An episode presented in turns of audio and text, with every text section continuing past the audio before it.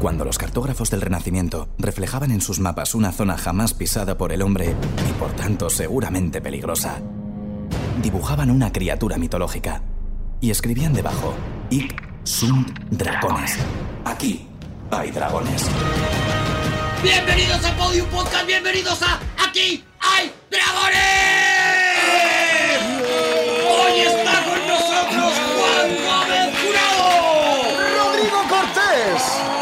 Arturo González Campos y Javier Cansado. Uy, no te acordabas, Javi. No te acordabas. He puesto me una falta trampita. uno, me falta uno de los cuatro, pero no caigo en cuál es.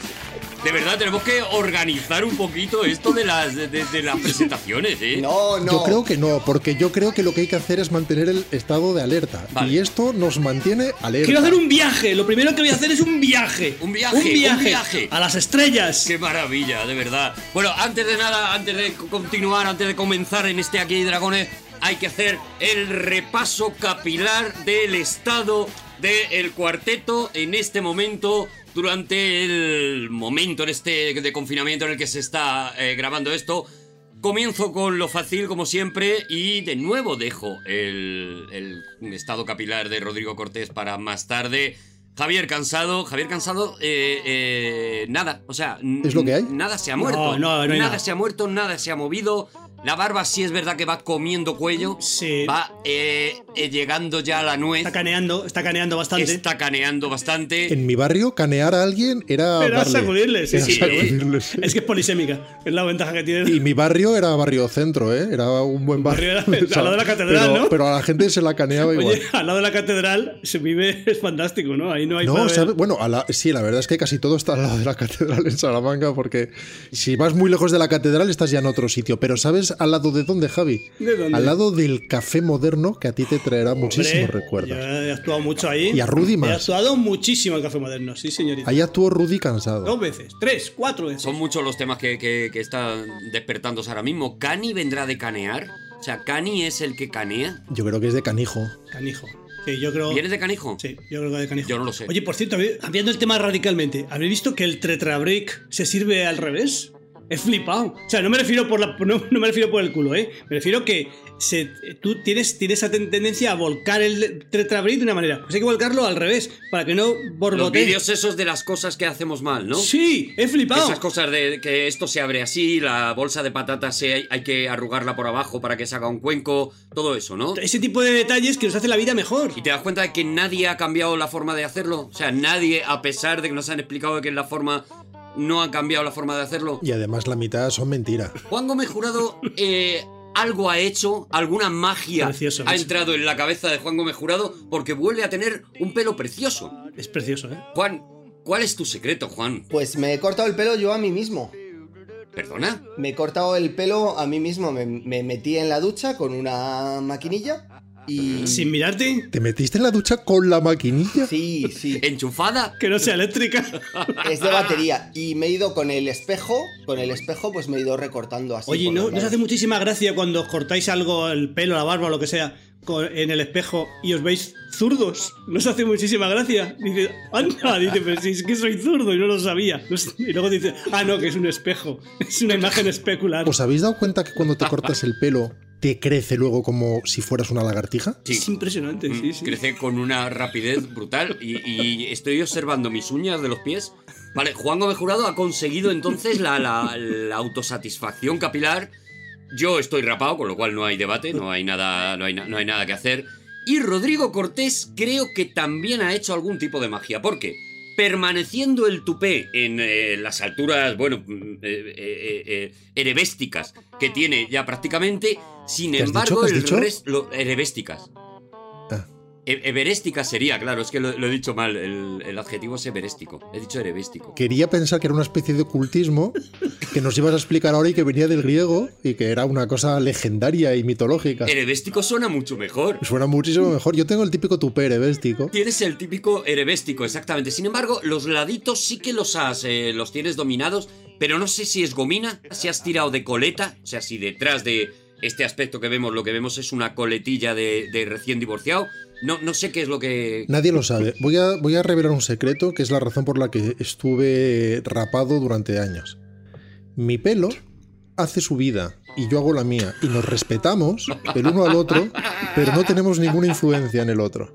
De manera que mi pelo cada mañana decide hacer algo. Ajá. Yo tuve durante muchos años el pelo largo directamente, con aspecto de camarero chileno. Sí, sí, hombre. Y tenía hora el pelo suelto, hora con coleta. Y precisamente por esta tendencia de respeto mutuo pero imposible control que nos teníamos, decidí raparme tanto tiempo. Y ahora que ya no tengo el coleta ni... Sin embargo, mantiene él su independencia. Así que es una pregunta que le tienes que hacer directamente a él, no a mí. Lleva su rollo, claro, no, no, no lo podemos. Bueno, vamos con la primera contienda de piedra, papel o tijera.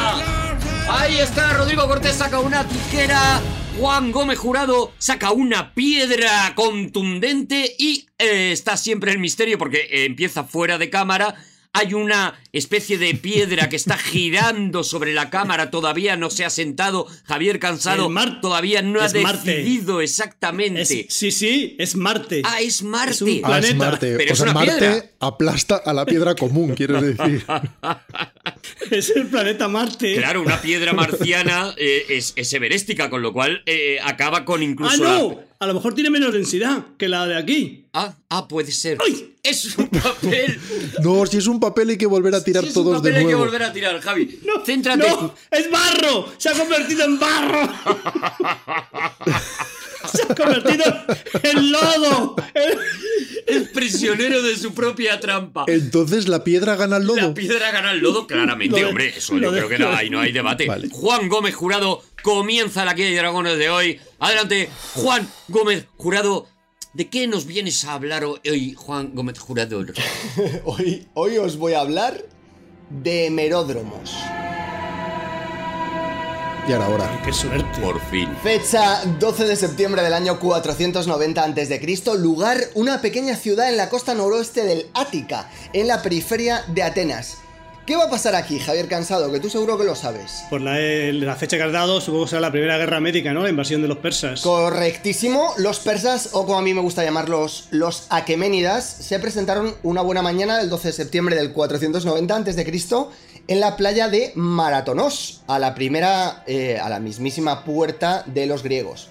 ¿Se sabe que era buena la mañana, seguro? Eh, O sea, ¿hay, hay testimonios? A ver, el 12 de septiembre en Grecia muy mal se tiene que dar Sí, para... septiembre es muy buen mes en Grecia. Muy buen mes. ¿Tiene R? De hecho, la gente va en agosto y es tontería porque está lleno. Y te vas el 12 de septiembre y está magnífico. Adelante, eh, llaman a la puerta.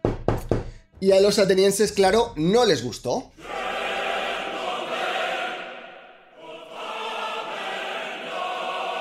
Los atenienses resistieron como pudieron el embate de los persas, pero eran muy inferiores en número. La única esperanza de los atenienses cayó sobre los hombros de Filipides, o mejor dicho, sobre sus pies.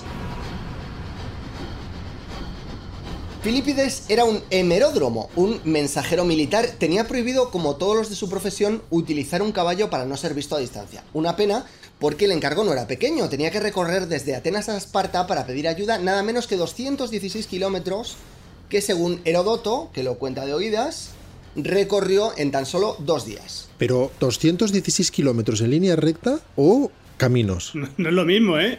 Ahí, ahí te ha pillado. Él, pues no lo sé. No es igual, si, si de repente le. Claro, él se mete por una rotonda y eh, eso le está quitando. A veces si pasas por urbanizaciones, Claro. llegas antes. Yo creo que iba a campo a través. Atraviesa. Eh, Ya está. Eso es un bloclab lo tuyo. dos días, 216 kilómetros. Iba jugando a lo que hace la madre y hacen los hijos. Una de las hazañas más increíbles de todos los tiempos.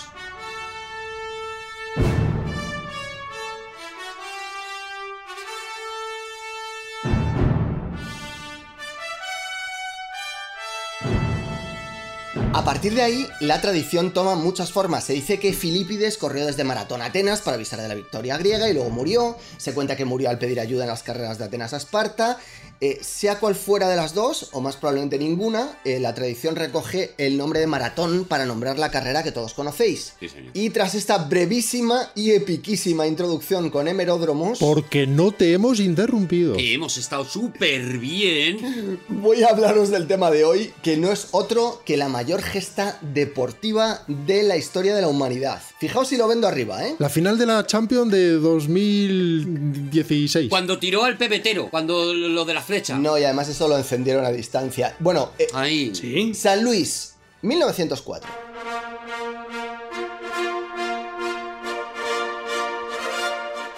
Los Juegos Olímpicos de San Luis, Missouri de 1904 fueron los terceros de la era moderna. Estaba eh, 1896 Atenas, 1900 una ciudad que, que da igual, París, venga, sí. y 1904 San Luis.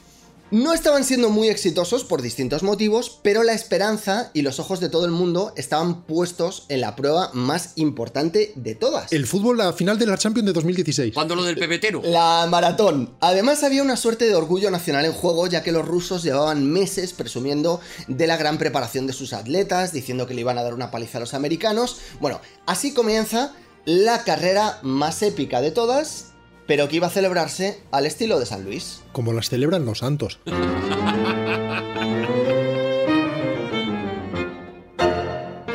Cuando hablas de maratón, ¿a qué distancia te, re- te- te remites? Pues eh, no- son 42 kilómetros y 195 metros en su Eso formulación es. actual, Eso es. pero en la carrera de San Luis eran 39 kilómetros y 995 metros. Un poquito menos, por la- por- porque miden en, en pies ellos, miden en pies. miden en una pies. época de crisis. Y depende del pie. 30 de agosto de 1904.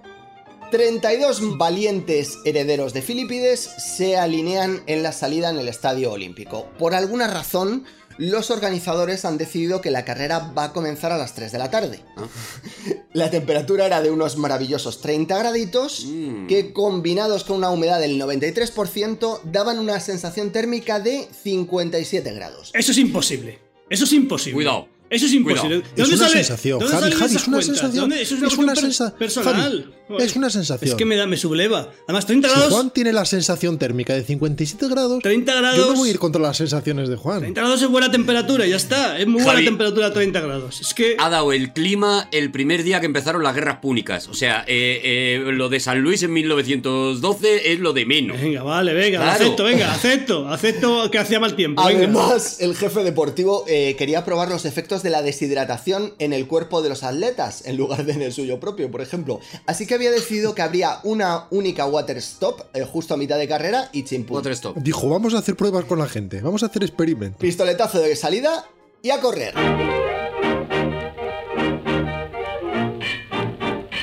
Quería hacer experimentos de qué pasaba si corrían con champán. Borrachos, a ver qué pasa con corre- corredores borrachos. A ver cuántos van por dónde es. Oiga, señor, ¿por dónde, dónde está la meta, señor? Allá van nuestros 32 valientes para acabar de poner las cosas fáciles.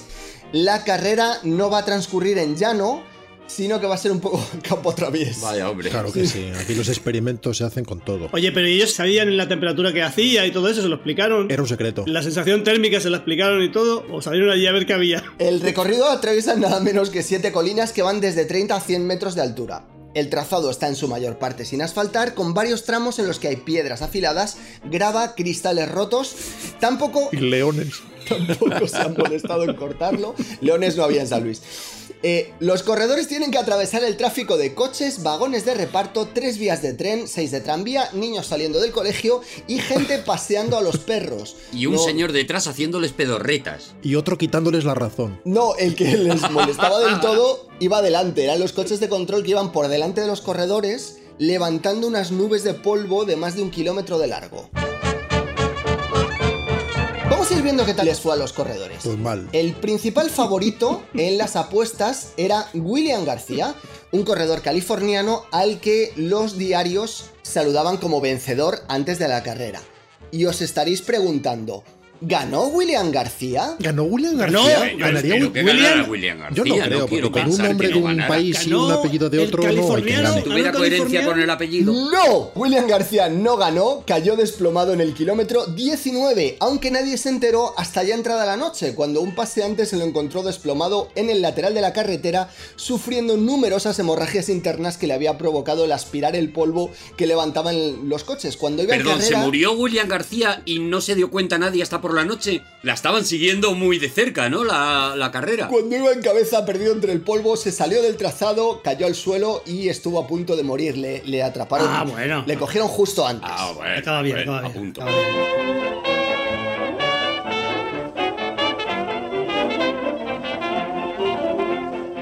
Otro de los favoritos estaba ahí por casualidad, o, o, dos de los favoritos estaban ahí por casualidad. Yo sé quién era, seguramente sería José María Pattison.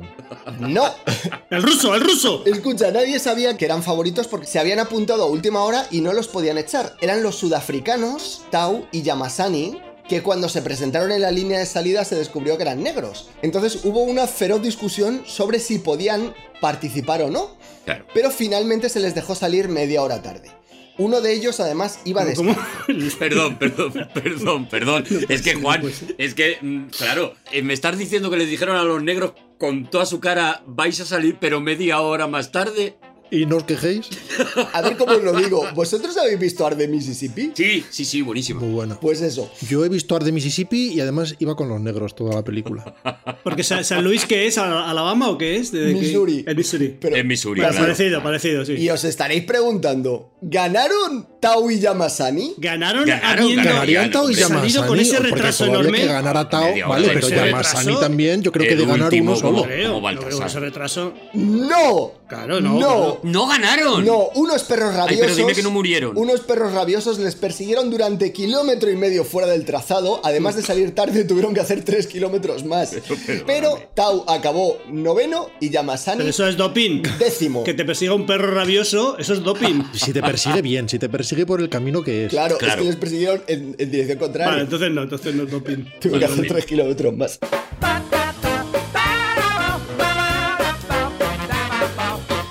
Del siguiente participante en la maratón, nadie creía que fuera el favorito, salvo él mismo. Se llamaba Andarín Carvajal y era un cartero cubano. ¡No! ¡No! ¡No! Se está perdiendo verosimilitud la historia. Dime que es verdad, Juan, no, no me hagas esto. Dime, por favor, júrame que se llama Andar- Andarín Carvajal ese señor, No, por te lo favor. prometo. Porque No, la vida tendrá color. Félix No. Andarín Carvajal. Pero ese sería muy bueno en marcha, pero en maratón. no. Claro. Andarín. Esperad, esperad. Era un cartero cubano que estaba empeñado en ganar la maratón. Así que salió de su país en barco, destino a Nueva Orleans, donde perdió todo su dinero, sus zapatillas y su ropa de deporte dos días antes de la carrera, apostando en un burdel. Hizo autostop desde Nueva Orleans hasta San Luis. Andarín. Era andariego, Era ¿eh? una tapadera. Lo de la maratón era una tapadera. Ese hombre tenía mucho mundo. Y llegó justo a tiempo a la salida. Pero llegó, ¿cómo llegó? Cansado. Borracho. No quiero. Llevaba puesto Un traje de chaqueta con pantalones de vestir y zapatos de vestir. Se quitó la chaqueta, Ojalá, ojalá haya ganado este. se, Ojalá. ojalá. se Ojalá quitó la chaqueta, se cortó los pantalones a la altura de las rodillas y se puso a correr. Y os estaréis preguntando, ¿ganó Andarín Carvajal? Ganaría Gan- Andarín ganó, por Carvajal favor. con su Ah, traje oye, impecable oye. y perfecto Que corte. gane Andarín Carvajal. Espero que sí. Por Cuba. ¡No! Ay. ¡No! Llevaba 40 horas sin comer nada cuando arrancó la maratón, así que Andarín se paró a comerse unas manzanas que vio en el suelo de una huerta con la mala suerte de que las manzanas estaban podridas. Como la mala suerte. Pero, vamos a ver, fastidies. Que no lo vio, no lo vio venir, Andarín. Dios te ha dado la posibilidad de saber cuando algo está podrido. Dios te lo ha dado. Eso. Aquejado de fuertes retortijones y diarrea, Andarín paró a aliviarse, pero extenuado por las evacuaciones decidió echarse una siesta y a pesar de ello acabó cuarto. Una pregunta, Juan. ¿Podríamos decir que con el paso del tiempo este mundillo ha ido profesionalizándose?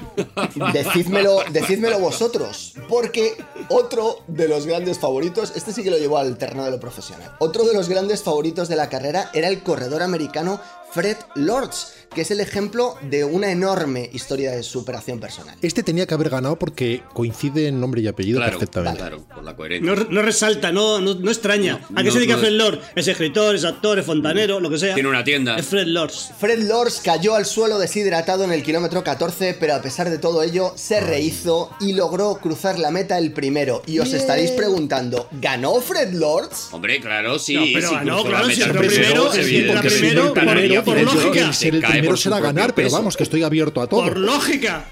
¡No! No lo puedo creer. Cuando cayó deshidratado, Fred Lords decidió que necesitaba un empujoncito, así que se subió a un coche hasta que el coche eh, se rompió. Ah, claro, así llegó el primero. Y porque se rompió el coche, que podría haber llegado antes aún que el primero. Los últimos tres kilómetros sí que los hizo corriendo. Y también corrió que cruzó la línea el primero. El público del estadio eh, comenzó a corear su nombre, la hija del presidente Roosevelt se acercó a él con la medalla de oro y de repente, atención, uno de los jardineros del estadio contó que le había visto subido a un coche. Bueno, es tu palabra contra la mía. Yo no me he subido a ningún coche. Ojalá el jardinero fuera negro. Y atención porque Fred Lords se escudó diciendo que todo había sido una broma.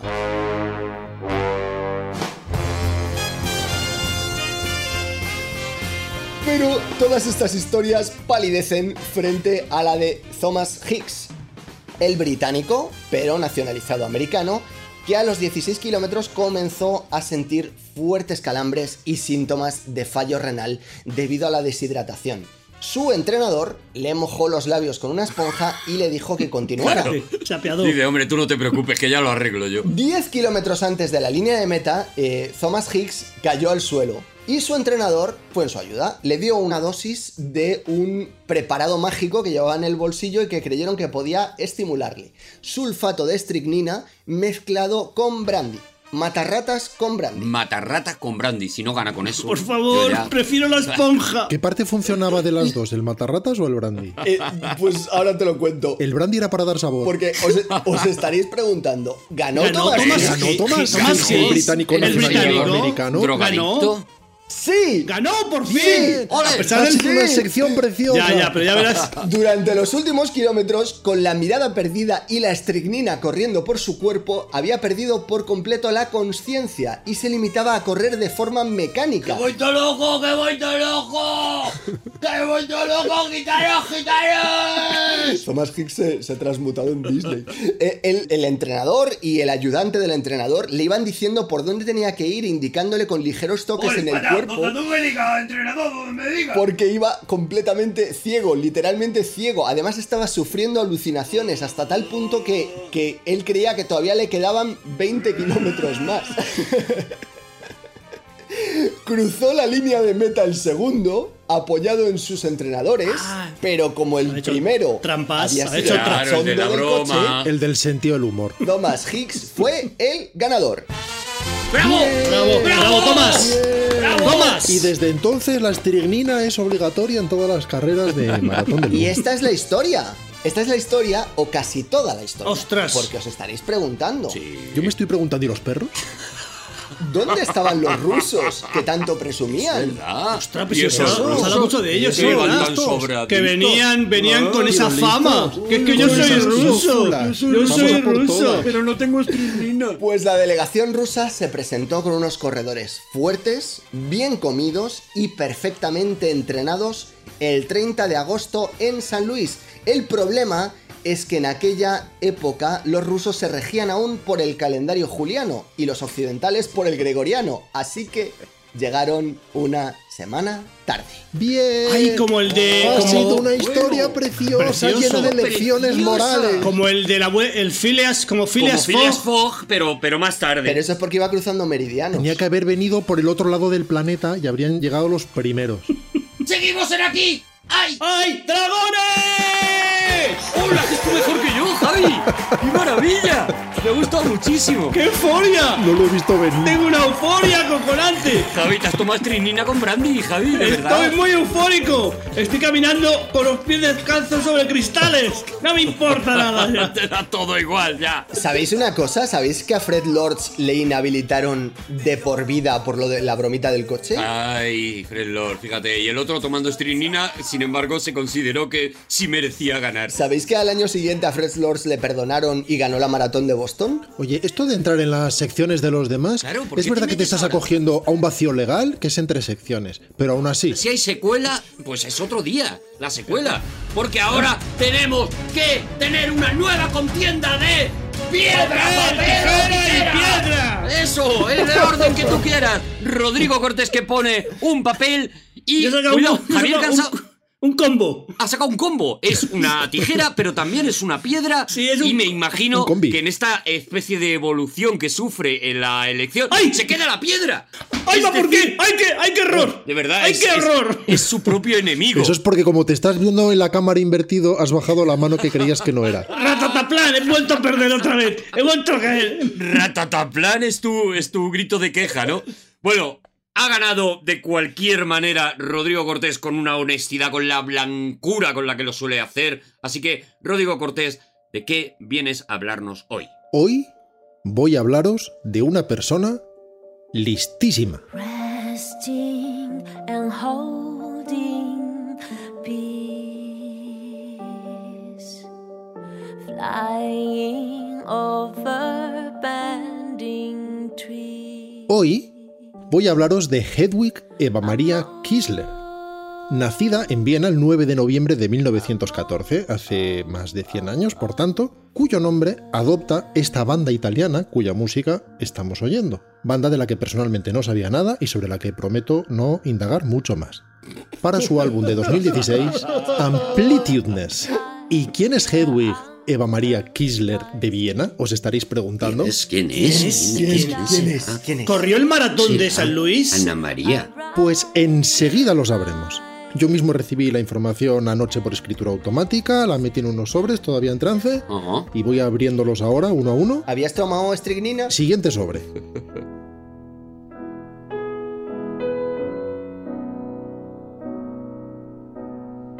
Hedwig Eva Maria Kisler decía, nació en Austria en 1914 y era la hija de una pianista de Budapest y un banquero de Leópolis, pertenecientes ambos a preeminentes familias judías burguesas. Y desde muy pequeña destacó por su gran inteligencia. Sus profesores la consideraban directamente superdotada. Así que, con solo 16 años, empezó ya sus estudios de ingeniería, que abandonaría, sin embargo, cuando se fue a Berlín, atraída por su vena artística, ojo, para estudiar con el célebre director teatral austriaco Max Reinhardt. Qué, qué lío todo, ¿no? Qué lío de. Qué A mí, lío- qué Max. Reinhardt sí me suena mucho, pero no caigo, no, no ubico. Pero es que ha, salido Budapest, eh, Viena, que era hija de músicos, ¿no? De que era, de que era, que era, quería ser ingeniera, ¿no ha dicho de qué? El padre era de Patópolis, es, es muy complicado por ahora. Patoburgo. Que se ha ido a, a estudiar con más, con- a Berlín, con más Reinhardt, ¿se ha ido a Berlín o a dónde se ha ido? Así es, y esta es la parte más clara de la historia, esta es la más Pero- desliada, ya Vale. lo veréis. Por ahora lo que sí que hay es una coherencia en los nombres brutal. O sea, Muy- no, muy estricta, muy no tienes bien. un William García aquí mezclando. Arturo le suena a Reinhardt, recuerda que trabajó con Lenny Riefenstahl, no sé si lo recordaréis de nuestro contraprograma, eh, fue el más célebre director teatral en el- del momento, Contra programa me suena que vamos contra nosotros mismos. que es exactamente lo que hacemos. Un poco sí. También dirigió alguna peli Reinhardt, por cierto, la más conocida seguramente sea El sueño de una noche de verano. Y ahí me sonaba. En Alemania, nuestra protagonista de hoy comenzó su carrera en el mundo del cine con el nombre de Hedy Kisler. Hedwig Eva Maria Kisler era muy largo. Allí hizo cuatro pelis, entre 1930 y 1932. Dinero en la calle, La mujer de Lindenau, Las aventuras del señor OF y No necesitamos dinero. Y, sobre todo, se hizo mundialmente famosa por una película rodada en Checoslovaquia en 1933. Entonces era aún el imperio astrohúngaro. La película se llamaba Éxtasis.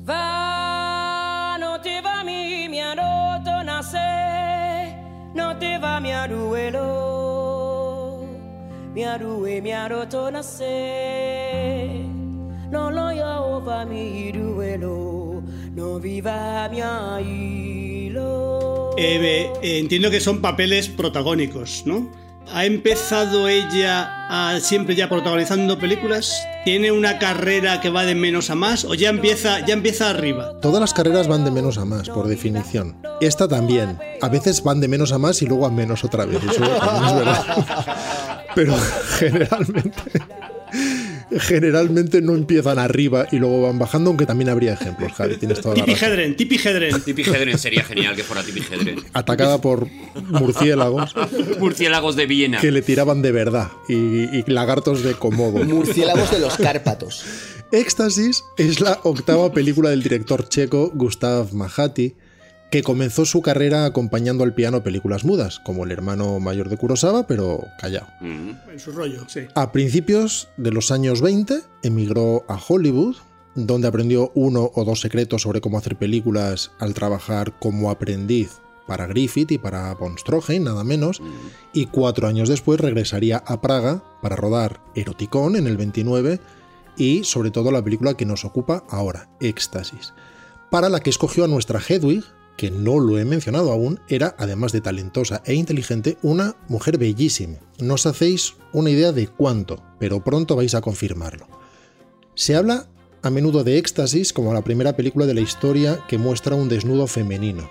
No es cierto o no es del todo cierto, no es exacto. Aun dejando a un lado el cine pornográfico, que es tan viejo como el propio cine, ya había habido desnudos antes, pero en otro contexto, en un contexto, si queremos decirlo así, más artístico. Sí es la primera peli comercial que muestra el intercambio sexual entre un hombre y una mujer, de forma muy sutil, no nos volvamos locos, solo Se rostros. le ve la carita, nada más, se les ve la carita. Eso y, es. Y se ve que, bueno, pues que están alcanzando el título de la película. Y sobre todo es la primera película, como dice Arturo, que muestra un orgasmo femenino para más Inri. Espero, espero que se casen al final, ¿eh?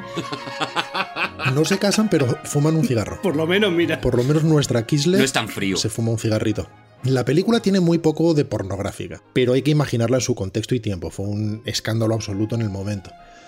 Participó incluso en el Festival de Venecia, fue finalista a la Copa Mussolini en el mismo festival, pero fue cortada en muchos países o directamente prohibida, como en los Estados Unidos, en donde no se estrenaría hasta los 40. La película muestra a nuestra Hedy Kisler corriendo desnuda por el bosque y sobre todo este intercambio sexual filmado, no sé si de modo experimental o simplemente torpe, con constantes saltos de eje en que solo se muestra el rostro de Kisler y en una ocasión el de su amante desde unos ángulos que de algún modo buscan transmitir la dislocación del momento. ¿Podrías explicar qué es un salto de eje para aquellas personas que no sepan lo que es? Sí, pero sí, vale, nos, nos llevará un par de minutos, pero... Bueno, pero está bien, sí, mola que lo sepa. Cuando hay, por ejemplo, dos personas, la situación tradicional, dos personas hablando entre sí, una frente a la otra, imaginemos que se establece un eje entre ambos, que los une, de manera que a un lado hay un lado del eje y al otro lado hay otro lado del eje. Pues bien, cuando rodamos un diálogo, rodamos primero el rostro de una persona, luego el de la otra, el de una persona y el de la otra. Hay una ley que dice que la cámara en ambos casos tiene que estar del mismo lado del eje, que no puede cruzar el eje. ¿Por qué? Porque si se respeta el lado del eje, si haga lo que haga la cámara siempre está en ese lado del eje, una de las personas siempre mirará de derecha a izquierda y la otra persona siempre mirará de izquierda a derecha. Siempre se estarán mirando entre sí. Mientras que si la cámara salta el eje, a pesar de que esas dos personas siguen mirándose entre sí, en cuadro, una estará mirando de izquierda a derecha y la otra también estará mirando de izquierda a derecha.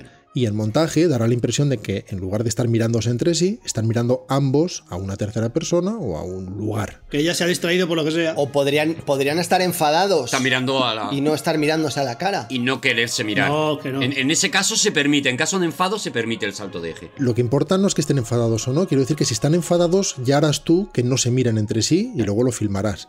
La cuestión es que si lo que tú pretendes es que se entienda que están mirándose entre sí y sin embargo la sensación en montaje es que no, entonces estás perdiendo al público eh, de forma involuntaria por no conocer las leyes gramaticales del cine. Esto no significa que el eje se respete siempre, sino que hay que comprender cuál es su efecto para jugar con él. También es verdad que ahora el público es más sofisticado en ese sentido y admite mucha más flexibilidad.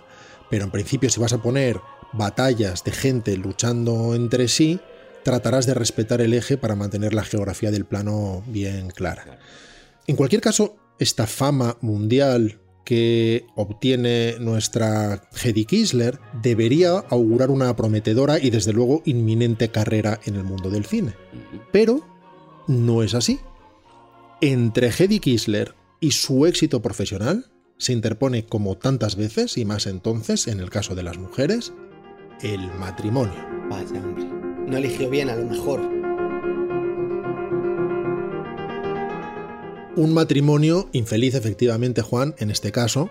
Un empresario millonario, Friedrich Mandel, católico por arriba y por abajo, que queda prendado de ella en éxtasis y que hace lo posible y lo imposible por conseguirla. Hasta el punto de acordar con sus padres, los de ella, un matrimonio de conveniencia. ¡Hala! Pero eso es imposible. ¿Pero qué está pasando aquí? Ah. ¡Qué giro! ¡Qué giro copernicano en la historia! ¡Qué salto de eje! Esta mujer lo tenía todo y de pronto va a hablar con sus Pero pobre Hedwig. Hay que tener en cuenta que esta mujer en ese momento tenía solo 18 años. Ah. En cualquier caso, este matrimonio se produce contra los deseos de Hedy, cuya estrella emergente se apaga en el acto y sumerge a la buena de Kisler en un periodo que ella denominó con el tiempo de esclavitud. Un periodo, por otro lado, de lo más delirante. Friedrich se enamora perdidamente de ella al verla, precisamente en éxtasis, pero también por la película se muere de celos y trata de retirar todas las copias existentes. Sin éxito. La obliga a estar a su lado todo el rato, eh, acuciado por todo tipo de paranoias, tiene que ir con él a todas las comidas de negocios, a todas las cenas sociales, a todos los viajes, la vigila, la ahoga. ¿Cómo está dando este tío? Ella ni siquiera puede desnudarse o bañarse si él no está cerca para asegurarse de que nadie más lo esté. Él, por otro lado, es un industrial del armamento, con negocios con Hitler y con Mussolini, del que es amigo personal, y ella, a su vez, encerrada en casa todo el día, tiene un romance con su sirvienta. Bueno. Hombre, claro. hombre, Ah, menos mira, mal. pues mira, pues me menos mal, por lo menos algo Me de algo, algo- un poco de luz. Ella, además, aprovecha el encierro, igual que la gente ahora que hace yoga y pilates, para seguir estudiando ingeniería. Y para quedarse de paso con cuanto detalle puede sobre tecnología armamentística de las conversaciones que escucha entre su marido y sus proveedores. Jeje. Tía, qué tía, macho. ¡Qué lista!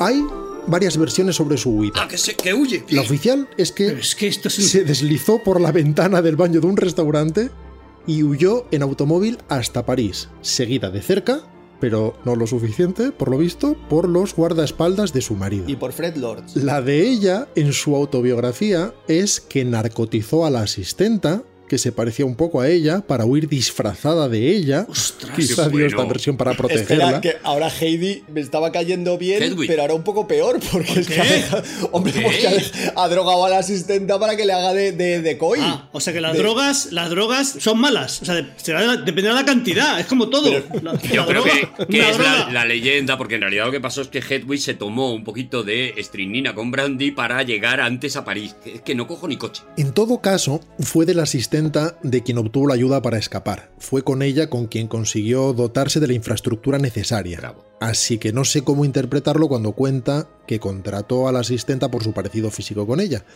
Es decir, el romance fue sincero, fue desesperado, fue pura manipulación. La respuesta es... Y yo qué sé.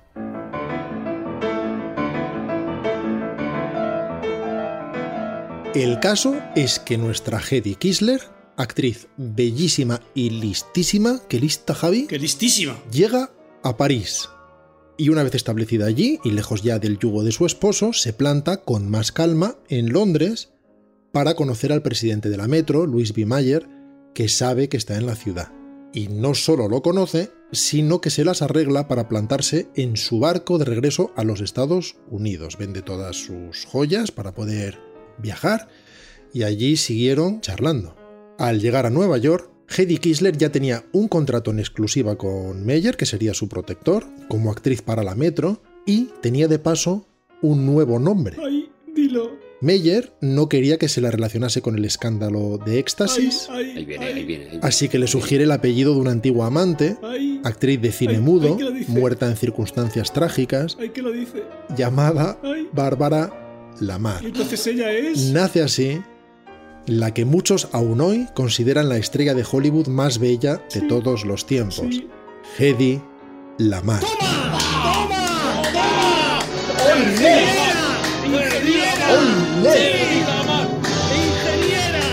¡La mar de lista! ¡Qué tía, es verdad! La verdad es que hereda un apellido delicado. Eh, Bárbara Lamar tenía el apellido compuesto en realidad de dos palabras, la espacio mar, en el caso de Hedy Lamar lo adoptó como una sola palabra, Lamar, y ella tuvo una muerte más bien trágica. Eh, ella dormía dos horas al día porque le gustaba la noche, se retiraba tarde, Mm, bueno. acabó adicta a la heroína, eh, en fin, murió eh, por tuberculosis en condiciones más bien tristes. En cualquier caso, el apellido ha quedado heredado como mítico para el futuro. ¿Sabemos qué pasó con la asistenta? Porque yo ahora estoy en un sin vivir, porque claro, la dejó drogada ahí y se piró. Ay, que por favor, ha dicho narcotizada, que eso es- es me- es- no es nada. Narcotizadita, súper poco narcotizada. A mí me gusta pensar que como se parecía mucho a Hedy Lamar, su marido todavía cree estar casado con ella y que nada ha cambiado en realidad y todo el mundo es feliz cada uno a su manera. Y aunque parezca sorprendente, voy a pasar un poco rápido por su carrera de actriz en Hollywood, que sería el final feliz de cualquier otra historia, o con casi cualquier otra actriz o actor, pero no con ella. Pronto veremos por qué.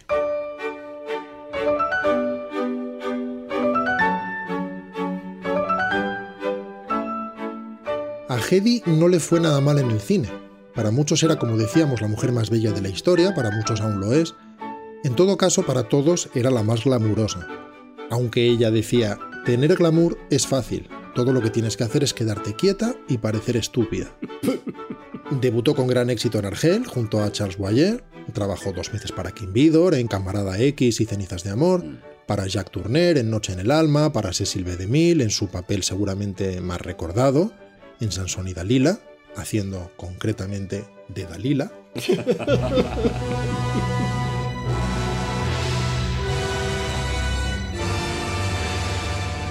Hedy Lamar también eligió mal muchas veces. La inteligencia no te blinda contra eso.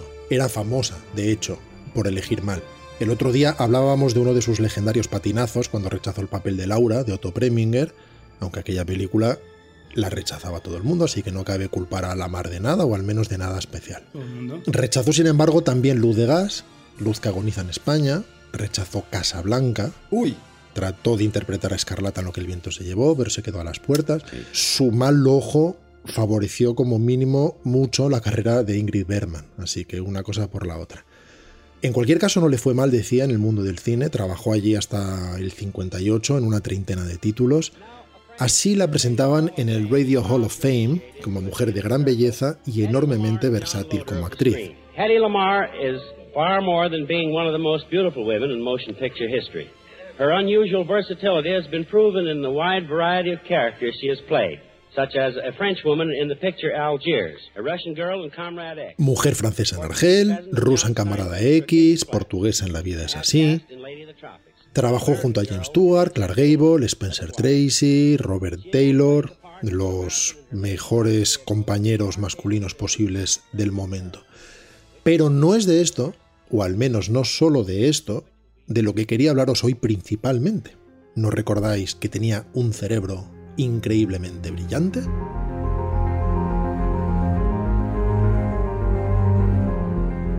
Como seguro que recordáis también, entre otras cosas porque lo hemos dicho hace unos minutos, Hedy, la ingeniera Hedy, tuvo el oído bien pegado a las conversaciones entre su marido y sus proveedores sobre tecnología armamentística en su época de reclusión marital, Esposa. de esposa esposada. Como conocedora del material nazi y por su condición además de judía, ofreció cuanta información tenía al gobierno de los Estados Unidos. Pero además consideraba que su inteligencia podía ser útil para el bando aliado.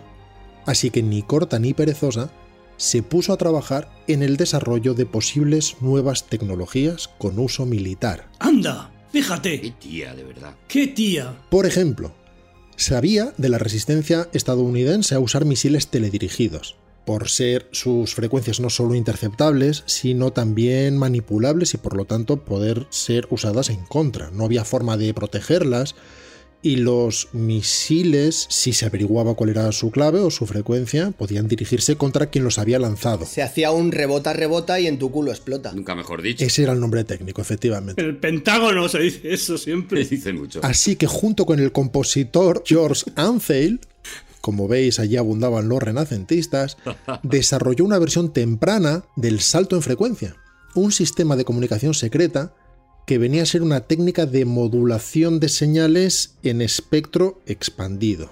Es decir, Y lo voy a traducir Sí, por favor. a mi nivel, que no soy físico práctico ni teórico. Tradúcelo al mío y aseguramos, Rodrigo.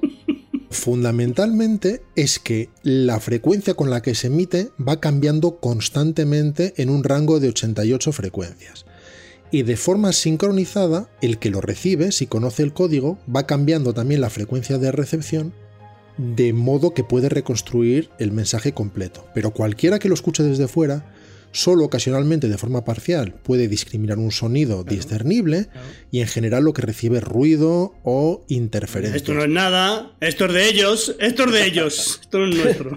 A no ser que sepa el orden en el que el otro está recibiendo, que esa es, es la coña. De eso se trataba. Había dos tambores perforados y sincronizados, casi como los de una pianola, que cambiaban, como decíamos, entre estas 88 frecuencias diferentes que los alemanes no podían descodificar. Que Lamar y Anzeil patentaron el 11 de agosto de 1942. En el invento se unía la experiencia de Anzeil en pianos sincronizados que usaba para sus composiciones y el genio matemático de Lamar. La Armada, sin embargo, lo desestimó de momento debido a su tamaño, demasiado aparatoso, pero lo recuperó un par de décadas después con la invención del transistor. El invento fue operativo por primera vez en la crisis de los misiles de Cuba en el 62. El salto que hizo falta para hacerlo plenamente funcional es, por decirlo así, el que separa lo mecánico de lo electrónico. Lo consiguió la empresa Sylvania Electronics cinco años antes, en el 57, cuyos ingenieros dieron todo el crédito a Hedy Lamar y a George Qué por su bien, patente. Bravo, bravo, Ole, bravo, chavales. ole, bravo, ole. chavales. Bravo, Bien. chavales. Ole ahí. Valentía. así, chavales, bravo, chavales. Hay que explicar una cosa para los que no lo sepan, que es que hoy en día la gente, joder, se cree que como llevamos en los móviles pequeños ordenadores, se cree que todo es así, pero, pero como decía antes el Rodrigo, el salto de lo mecánico a lo electrónico quiere decir que era de tenerlo impreso prácticamente en un cartón, como la música del- de la pianola que él decía antes, a la invención del transistor, que no es sino una reducción de, eh, de la capacidad de semiconducción que da respuesta a una cosa que te están diciendo a ti. O sea, es, es digamos que el, el antecesor, de alguna forma, de los microchips de los ordenadores, ¿no? Podríamos explicarlo así. Toda la gente que haya nacido más allá de 1990 y que no haya leído nada del mundo antes de él, ya sabe que antes había hogueras en las cuevas, aunque probablemente lo ignoren. Sí, sí, sí, sí, sí, Claro, sí, se le claro, está dando claro. una información, se le está Es dando una así, mis hijos dicen, anda, pero dice, dice, pero ¿por qué no llaman con el móvil? Digo, que está en 1960, Claro. que el móvil ni se, ni se atisbaba, es ciencia infusa, eso no, eso no a nadie se le había ocurrido. Ni del busca. Por eso la gente vive con desconcierto. La gente ve una película sobre la carrera de maratón y dice, pero coge un coche. Claro, coge un coche". vamos. ¡Filipides, corre! Lo importante es llegar. Ambos, tanto Hedy Lamar como George Antheil, fueron honrados en 1997, muy tarde, con el premio Pioneer de la Electronic Frontier Foundation. Lamar fue también la primera mujer en recibir el premio Balby Nash Spirit of Achievement de la Convención de la Invención, conocida como Oscars of Inventing o los Óscares de la Invención. Es más, a menudo se reconoce el trabajo de Lamar y su tecnología de espectro ensanchado de salto en frecuencia como decisivo en la tecnología actual del Bluetooth y las conexiones Wi-Fi, para evitar las interferencias de los dispositivos cercanos. ¡Qué lista! ¡Qué lista!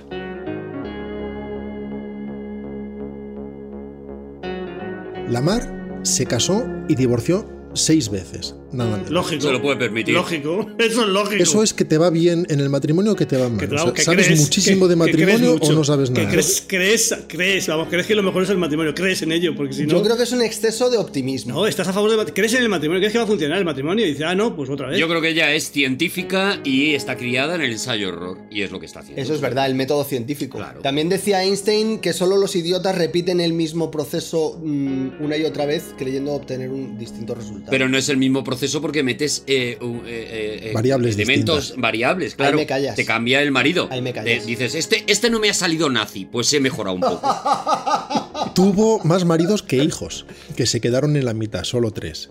Su último divorcio fue en el 65 y permaneció soltera los últimos 35 años de su vida, hasta su muerte el 19 de enero del año 2000. Jolín. En los 60, la Metro le pagó una millonada para publicar sus memorias, que redactaron dos negros literarios, dos escritores fantasma, como se llaman en el mundo anglosajón. Después de más de 50 horas de conversación, y de los que quedó muy descontenta, trató de evitar su publicación, sin suerte. Murió en Florida y su hijo hizo trasladar las cenizas a Viena, por expreso deseo de su madre. Anda, qué desagradecida. Maravilla. Le da todo a América y quiero reposar en, en Viena, de verdad. Que eso, me da- eso me pasa con Madrid. Que venís todos a Madrid y luego cachis en la mar. Así que ya sabéis, cuando estéis viendo una película de Hedy Lamar en alguna plataforma, recordad que si podéis hacerlo es porque el wifi del vecino no interfiere con el vuestro. Y eso es gracias a la actriz e inventora, valga la redundancia, Hedwig Eva María Kisler, más conocida como Hedy Lamar. ¡Bravo! ¡Maravilla! ¡Seguimos en Aquí hay dragones! ¡Dame una B! ¡Dame una R! ¡Dame una A! ¡Dame una Lo tienes V! muy ¡Dame una. ¡Bravo! ¡Dame una B! Lo tienes muy arriba, pero tú estás mucho más arriba que, que lo que lo tienes. O sea, ¡Qué temazo! los dos temas anteriores han sido fantásticos. ¡Chavales! Pero llega Javier cansado y todo Muchachos, goes. ya una J, dame Ya una veréis, ya veréis. Pero una pregunta. ¡Vais a flipar! Una pregunta, Javi. ¿Qué? Voy a poder pedir, dame una S. dame- Perdón, perdón, Juan. Perdón, Juan. No soy Javi, soy... Dame un 1, dame un 2, dame un 4, dame un 3, dame una A minúscula, dame una X mayúscula, dame un guion bajo, dame una R, dame un guion bajo, dame una C, clave del wifi. Javi, Javi, Javi.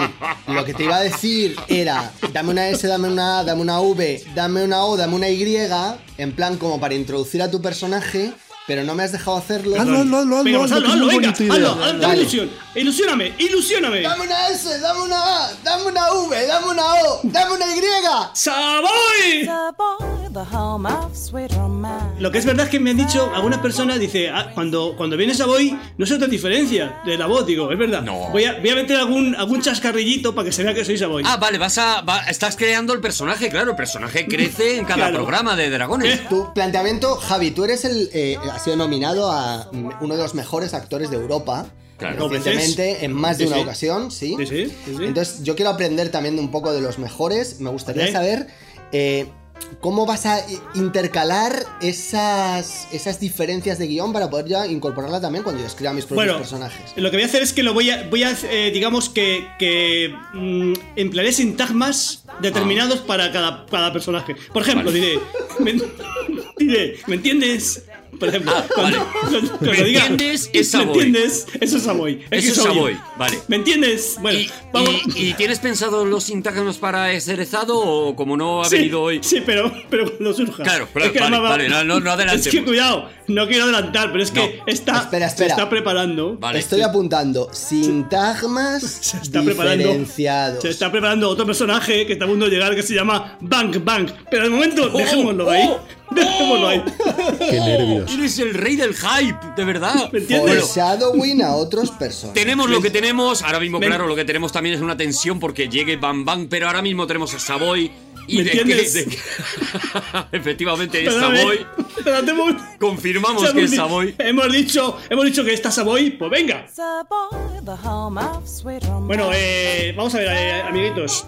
Hoy es, es, una, es una, una sección muy complicada porque voy a hablar de música, de canciones. De canciones, y diréis, diréis, ¿canciones?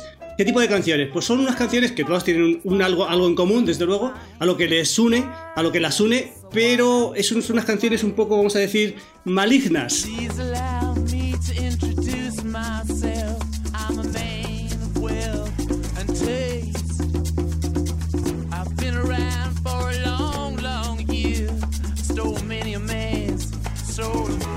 Hombre, Javi, yo, yo, yo estaba esperando cuando has dicho canciones malignas, yo esperaba a lo mejor pues que entrara el, el, el himno de las SS, no los Rolling Tú Stones. estás un poquito obsesionado de todas maneras con el mundo nazi. Pero hombre, Yo escribí una novela sobre nazis y puse un personaje que se llamaba Reinhardt. Haberle llamado José Luis Reinhardt. Claro, habría quedado mucho mejor.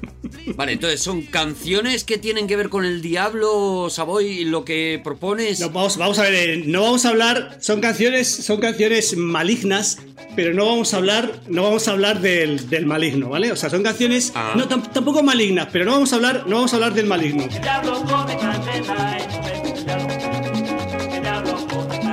Muy buen ritmito, Savoy. Muy buen ritmito. Muy bien. No vamos a hablar del diablo, ni siquiera simpático como esta canción, ¿vale? Ni siquiera. mm, No vamos a hablar de canciones de, de- de dia- diabólicas, ¿vale? Vamos a ver que no, que no va, no va de esto. Vamos a ver, no son canciones. No va de vamos a esto, ver. pero lo está pareciendo Javi. Ah, es una Savoy, intro. Savoy, Savoy. pero- Savoy. Savoy, a lo mejor tendrías que meter algún sintagma más para que. Como no ha dicho, ¿me entiendes? ¿Me entiendes? ¿Me Vale, entiendes? ahora, ahora sí. Vamos a ver. Para que quede palmariamente, que quede de una manera acendrada y clara, Hmm. que no voy a hablar del diablo. Voy a hablar de canciones no malignas, sino canciones negativas. Canciones negativas. Canciones que empiezan por don't. Don't let me down.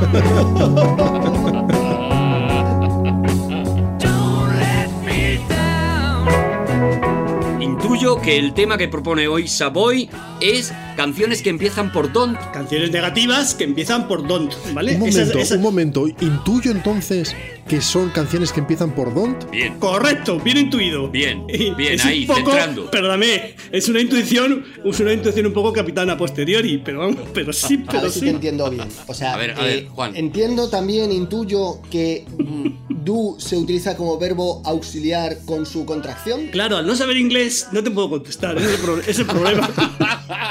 Pero contéstale en español. ya, pero es que ni siquiera sé a qué te refieres. Igualmente, Vale. vamos a ver. Como don't eh, significa no y lo que siga, o sea, don't, no, ta, ta, ta, ¿vale? Entonces, eh, voy a hablar de unas canciones que empiezan, no solamente que empiecen por don't todas, sino que además tienen, tienen características comunes. Por ejemplo, esta de que ejemplifico, Don't Let Me Down, una canción compuesta por John Lennon para el último disco que grabaron los Beatles, ¿vale? Es esta, esta canción tiene una historia muy, muy curiosa. Bueno, más que curiosa, es interesante. John Lennon estaba comiendo en un restaurante japonés por, por primera vez en su vida. Aún no conocía a Yoko, ¿eh? Estaba comiendo y entonces estaba ahí comiendo. le- tenía dificultad. Que con ella se hinchó. tenía dificultad para comer con los palillos. De hecho, le pidió al, le pidió al, al- al camarero, waiter, please. Pidió, le pidió unos pal- una- un tenedor porque no podía comer. Bueno, fue, fue una- un suceso. Bueno, Fue vergonzoso para y todos. volvió a, volvió a casa. es una anécdota bestial. el que me enseñó a comer con palillos, ¿sabéis quién me enseñó a comer con palillos? No. ¿Quién? Arturo González Campos, porque yo Ah, no sí, sí, sabía. sí, sí, sí, soy, soy el, el Yoko Ono de este Es equipo. verdad, cuando estuvo malito y fuiste a cuidarle a su casa. Bueno, y entonces el, el- y le daba Que de le llevaste consomé y él cogió una broca finísima, perforó el palillo y sorbió Hay con, que la, con el mucho. palillo. Hay que, querer, hay que querer mucho a alguien para ir a su casa y darle de comer en palillos en la cama. Bueno, y, y que, y que- y que el otro se fíe. No me- bueno, entonces él volvió a casa después de comer el japonés y se le ocurrió y entonces eh, compuso Don't Let Me Down. En una, es- sabes que es autobiográfica, la compuso porque él se acordó, fíjate, de, se acordó de cuando era jovencito, estaba de, de marcha en Sheffield y entonces eh, sabía lo que significa Don't Let Me Down. No me decepciones, Don't Let Me Down. Vale, pues entonces eh, el John Lennon se acordó de un- una vez que estaba un amigo en Sheffield y estaban de marcha y por lo que fuera se le fue un poco de las manos la ingesta de, de- de cosas. De Y cositas. entonces, y entonces iban los dos muy borrachos. Y entonces el amigo, el amigo tropezó, se cayó al suelo y desde el suelo el amigo le dijo, Don't let, don't let me down. Claro. Para que le, para que le pusiera de pie, ¿no? Qué maravilla. Pero John Lennon no se dio cuenta y se fue. Y le decepcionó. Y se basó en esa anécdota y compuso Don't, Don't Let Me Down. Qué bonita historia. Ojalá tengas muchas más de estas. es que son Bueno, vamos a ver. buenísimas. La letra, vamos a ver. Vamos a ver. Es una canción. Estoy ahora mismo a Don't cuadros. Let Me Down es una canción muy bonita. O como me Eso- gusta a mí decir, tu square. Es una canción muy bonita, pero tiene mucha paparrucha. O sea, Don't Let Me Down es muy bonita, pero tiene mucha paparrucha, que lo sepáis, ¿vale? Vamos con otra canción. I can't lie. No more of your darkness.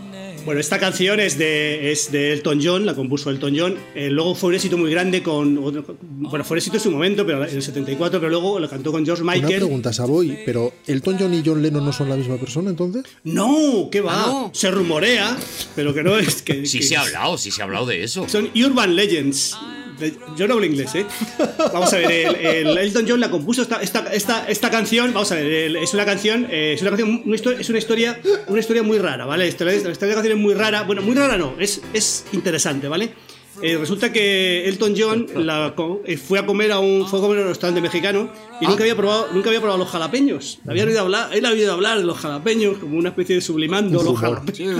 Había oído existe existe de jalapeños le decían Y un día se lo, lo probó. Elton John hablo, ¿eh?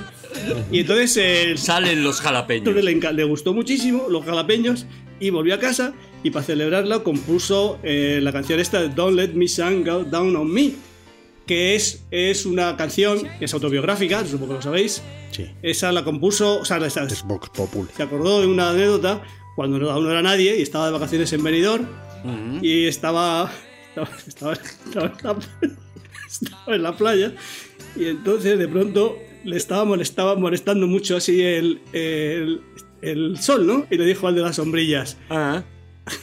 Chief, jefe, jefe.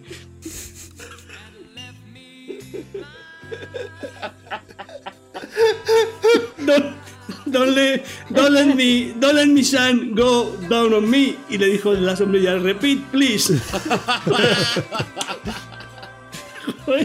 Que me estoy, I am Brazil, que me estoy, que me estoy abrazando. Don't let me sun, don't let me sun go down on Don't me. let the sun go down Don't on let me. the sun go Por down eso on no me. le entendía el de las sombrillas, claro. Hay una Claro. coherencia en esto, porque quiero que sepáis que En esto y en todo, Juan. En esto y en todo. el jalapeño, que es, una, es un tipo de chile, Todo es un puzzle. Somos la manta. es un tipo de chile, eh, concretamente el Capsicum annuum, ¿vale? Se le llama, se le llama, nosotros le llamamos el chile jalapeño porque es el que se hace en Jalapa, pero eh, eh, su nombre real es chile cuaresmeño.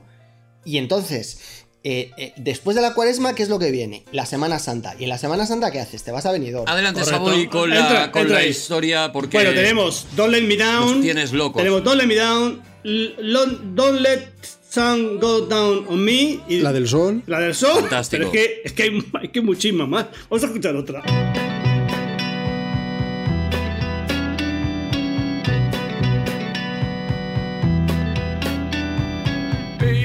Bueno, estamos escuchando, estamos escuchando a Eric Bardon, bueno, los Animals, todavía no era Eric Bardon and the Animals, pero esta canción no es suya.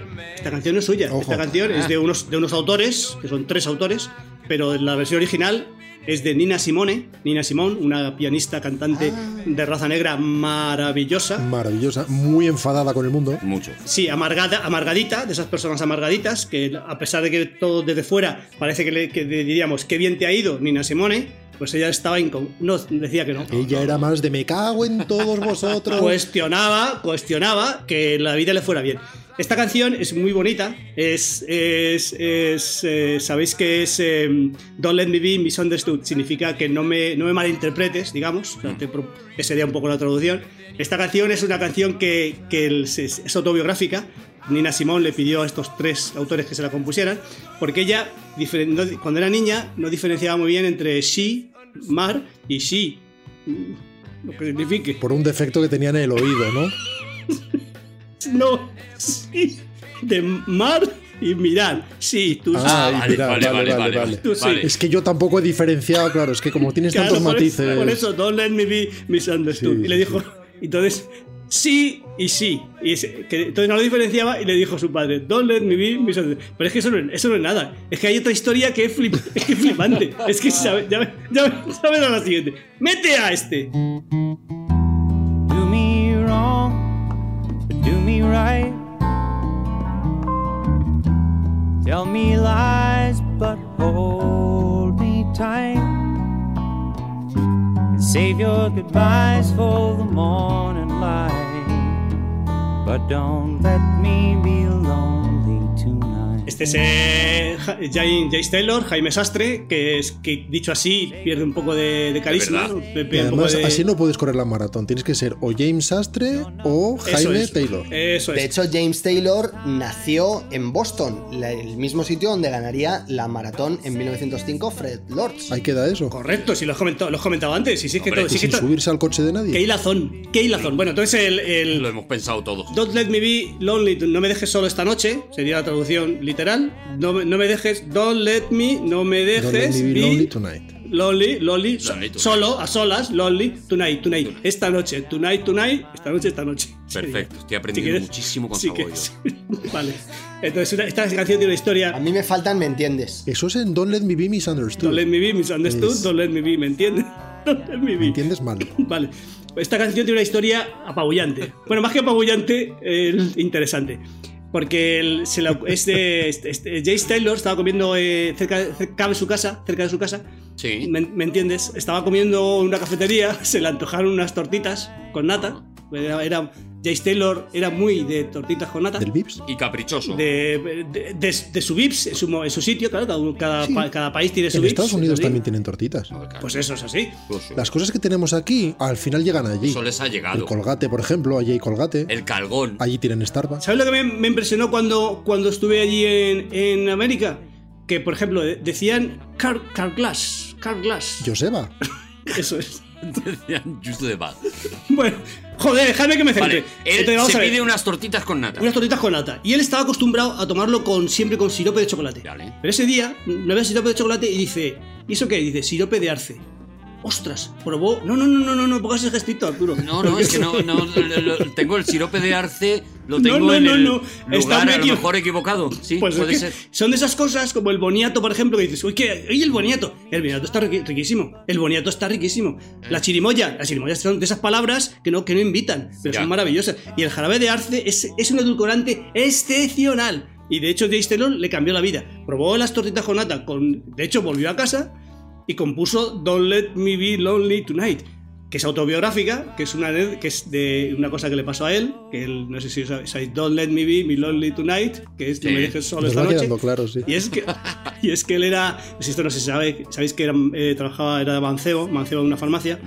Entonces un, un fin de semana que, que es- tenía, que tenía que hacer guardia a la farmacia, sabes que no es como ahora que había farmacias de 12 horas, 24 horas, sino que hacían guardias, estaban trabajando, por ejemplo, de Te 9... tocaba la guardia y tenías que Eso hacer. es, entonces, tenías que- entonces estaba allí solo y tenía su compañero de trabajo y cuando se iba a Que marchar... no, que no tenemos mascarilla. Y cuando se iba a marchar, el, el compañero de trabajo le dijo, le dijo al compañero de trabajo, oye, Jane, suponemos, no, Jane no, pues ya los Jane, "Eh, Henry, Henry, don't let me be lonely tonight. Y dijo, ya, Ya. voy a hacer dos turnos seguidos, no te El jodes. turno por, y te quedas Por mucho James Taylor que seas y, y muchos éxitos vayas a tener, porque todavía era avancebo de farmacia. Ahora voy a tener. Increíble, Las historias que hay detrás de cada canción, ¿eh? es, es fabuloso. ¿Sabéis que el sirope de arce lo inventaron los algonquinos? Sí, de, de Algonquia. Vamos a, vamos a dar un salto, ¿vale?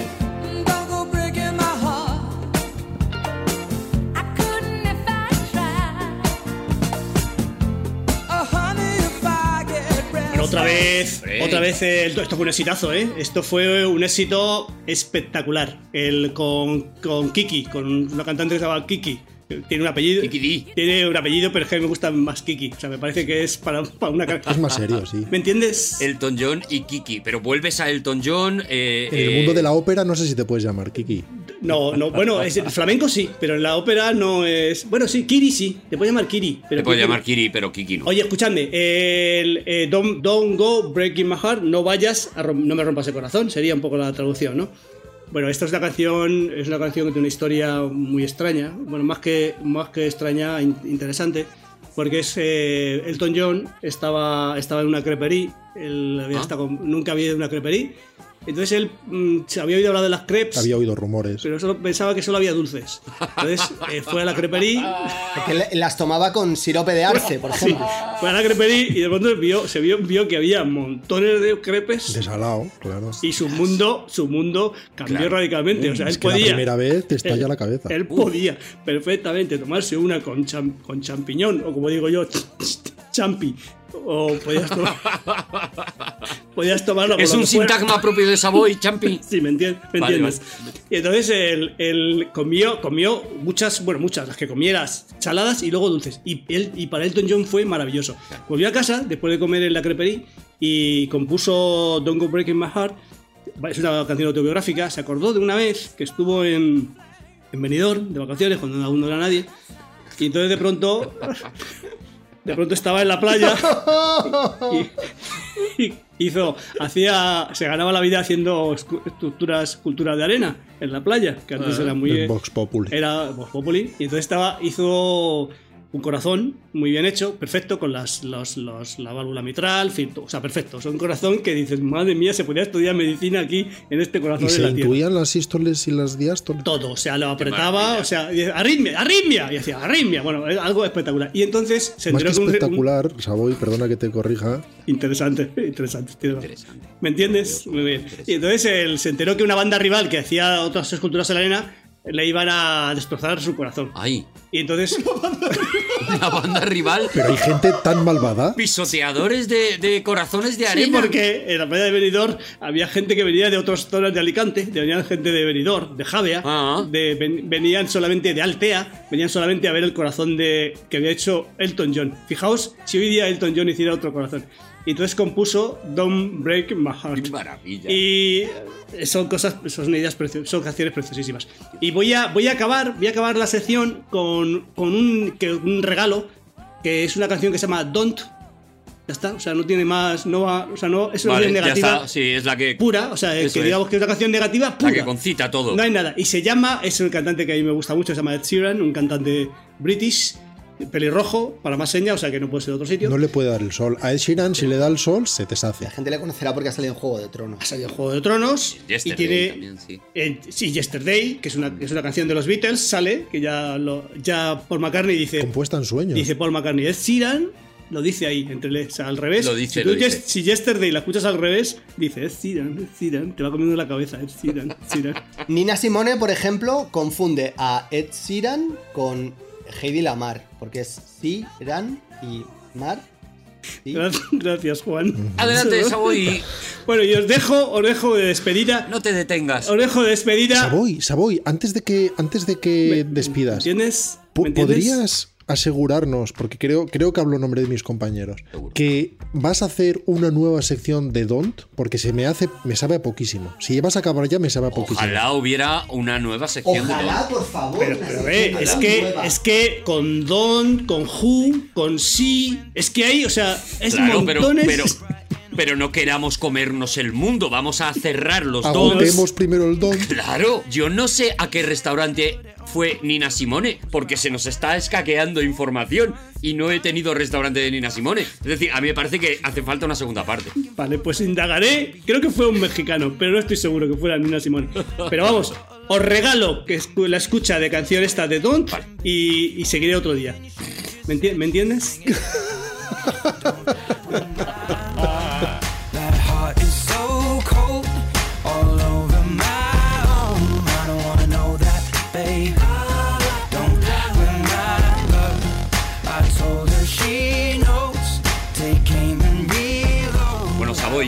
muchísimas gracias, de verdad. O sea, estaba todo, De estaba corazón, todo ¿eh? muy arriba y lo has puesto en las erebésticas. Es que hay que caer, ¿eh? Ahora mismo está erebéstico el programa. ¡Nos vamos, señores! Muchísimas gracias a Podin Podcast, gracias a los que estáis ahí. Volveremos con Aquí Dragones. Ha estado con nosotros Rodrigo Cortés. Juan Gómez Jurado. ¡Javier Cansado! ¡Arturo González Campos! Hasta el próximo Aquí Dragones, os queremos mucho. ¡Bendito sea! ¡Sabor! ¡Sabor! ¡Dame una S! ¡Dame una A! ¡Dame una V! ¡Dame una O! ¡Dame una Y! Dame una Y, ya no existe la Y, ¿no? No, la han prohibido.